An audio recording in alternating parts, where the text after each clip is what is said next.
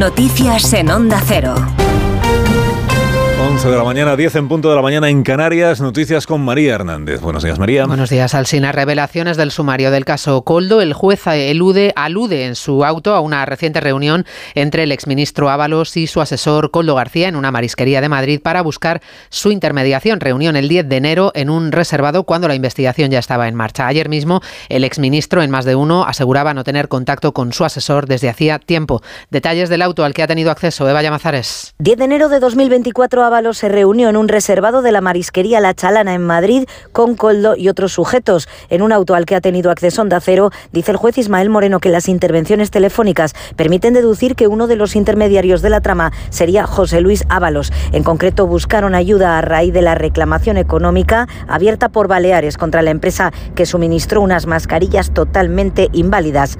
La reunión tiene especial interés, según el magistrado, puesto que Coldo le había informado al empresario Cueto de que trataría del asunto con el exministro, entre otros. Desde el PSOE, el portavoz parlamentario Pachi López ha restado importancia esta mañana a ese contacto que mantuvieron Ábalos y su asesor.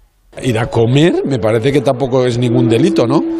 Porque era su asesor, su asistente hasta hace bien poco. Estas cosas se debieron de conocer después. Tampoco saquemos punta de todo, ¿no? He visto algunas informaciones que son delirantes. El líder del PP exige, entre tanto, explicaciones a Sánchez. Insiste en que sabía lo que estaba pasando. Quiere que diga la verdad a los españoles. Está en el Senado esta mañana. Cámara Alta, José Ramón Arias.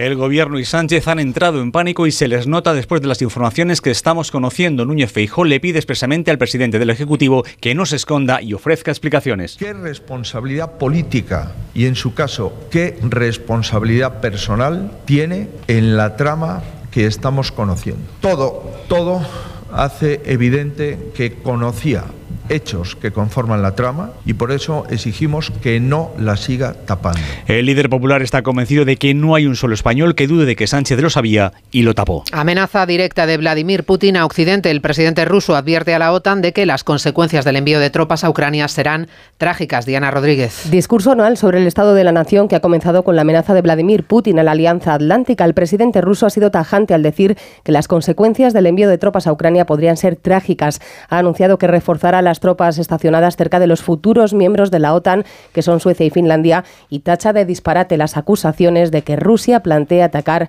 Europa como respuesta a la presidenta de la Comisión Europea. Además, Putin asegurará todo lo posible para terminar la guerra y erradicar, dice textualmente, el nazismo en Ucrania. Y además en Cataluña, nuevo día de tractoradas. Los agricultores amenazan con extender las protestas y los cortes de carretera. 11 y 3, 10 y 3.